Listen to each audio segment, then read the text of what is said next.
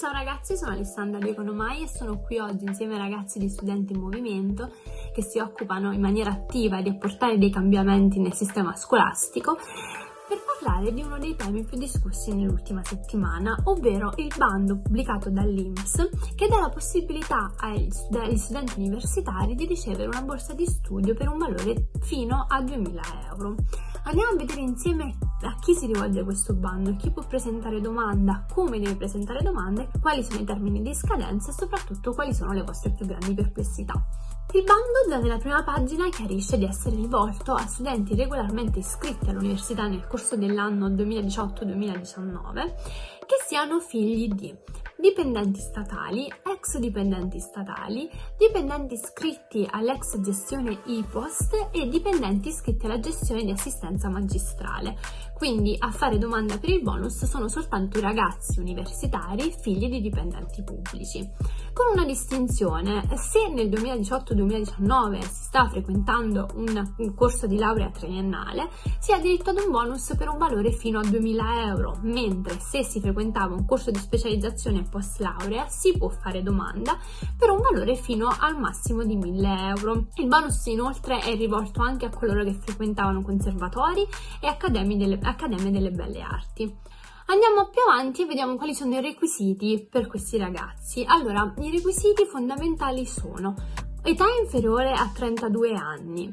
Essere regolarmente iscritto all'università nell'anno accademico 2018-2019 ed essere regolarmente iscritto vuol dire aver conseguito in maniera aver conseguito e superato con una media almeno di 24 trentesimi tutti gli esami previsti nel piano di studio per l'anno di riferimento. Quindi, se per esempio io faccio parte del primo anno nel 2018-2019 nella mia triennale è indispensabile che io abbia fatto tutti gli esami del primo anno nel mio piano di studi, con una media almeno di 24.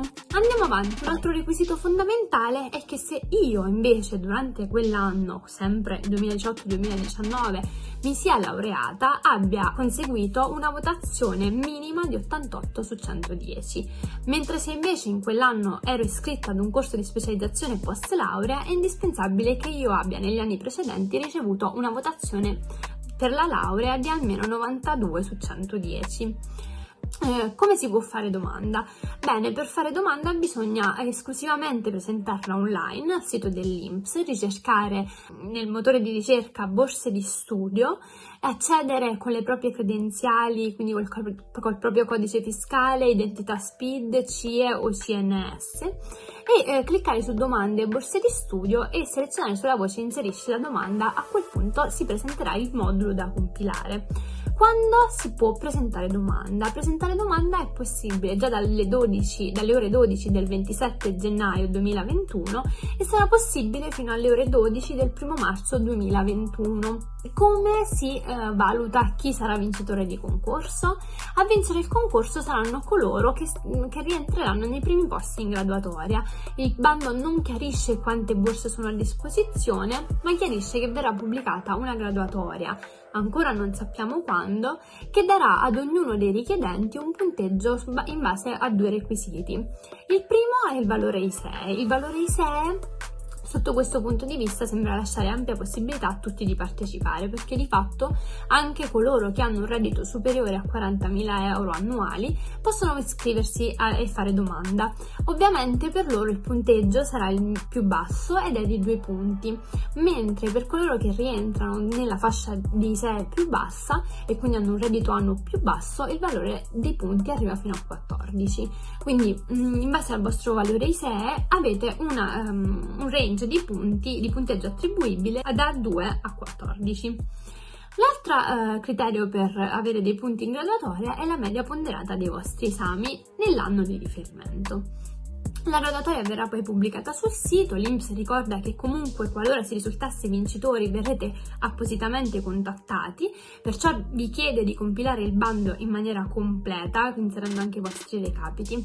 Tra l'altro eh, viene messa a disposizione di coloro che vogliono farne domanda un call center attivo 24 ore su 24 a cui voi potete rivolgervi. Addirittura per questo bando sono stati messi a disposizione due numeri un numero verde chiamabile da telefono fisso 803 164 è un numero mh, mm, gratuito o meno in base al vostro piano tariffario, contattabile dai cellulari che è 06164164. Bene, se invece volete parlare con un operatore, sempre agli stessi numeri, nelle, nelle fasce orarie dalle 8 alle 20, dal lunedì al venerdì e dalle 8 alle 14 il sabato, ovviamente esclusi festivi, dove comunque troverete a disposizione l'assistente vocale. Bene, questo è tutto per quanto riguarda il bando, spero di essere stata chiara e adesso andiamo a vedere quelle che sono le vostre domande.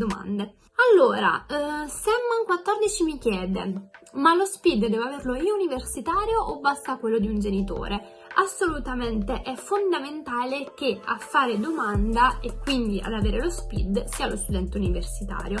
Il bando identifica tre soggetti, il titolare del diritto, ovvero il genitore che rientra nelle categorie prima citate, il beneficiario, che è il ragazzo iscritto regolarmente nel corso dell'anno 2018-2019, e il richiedente, che deve necessariamente coincidere con il beneficiario.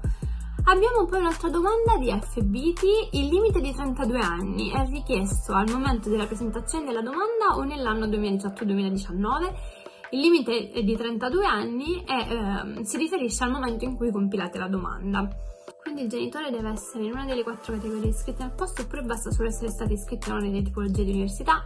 Non si parla di tipologie di università, si parla soltanto di media conseguita, essere in regola con gli esami, aver conseguito un voto di laurea ed essere figli di persone appartenenti alle categorie prima citate. Se nell'anno 2018-2019 ho ricevuto la borsa di Erasmus, posso comunque beneficiare di questa?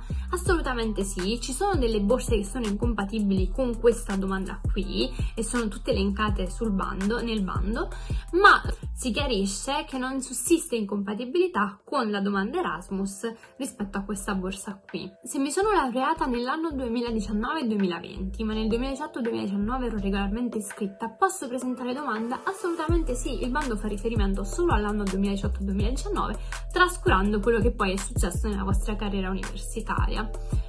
Bisogna aver sostenuto ad oggi tutti gli esami dell'anno 2018-2019 o bisogna aver sostenuto entro l'anno accademico 2018-2019 tutti gli esami di quell'anno?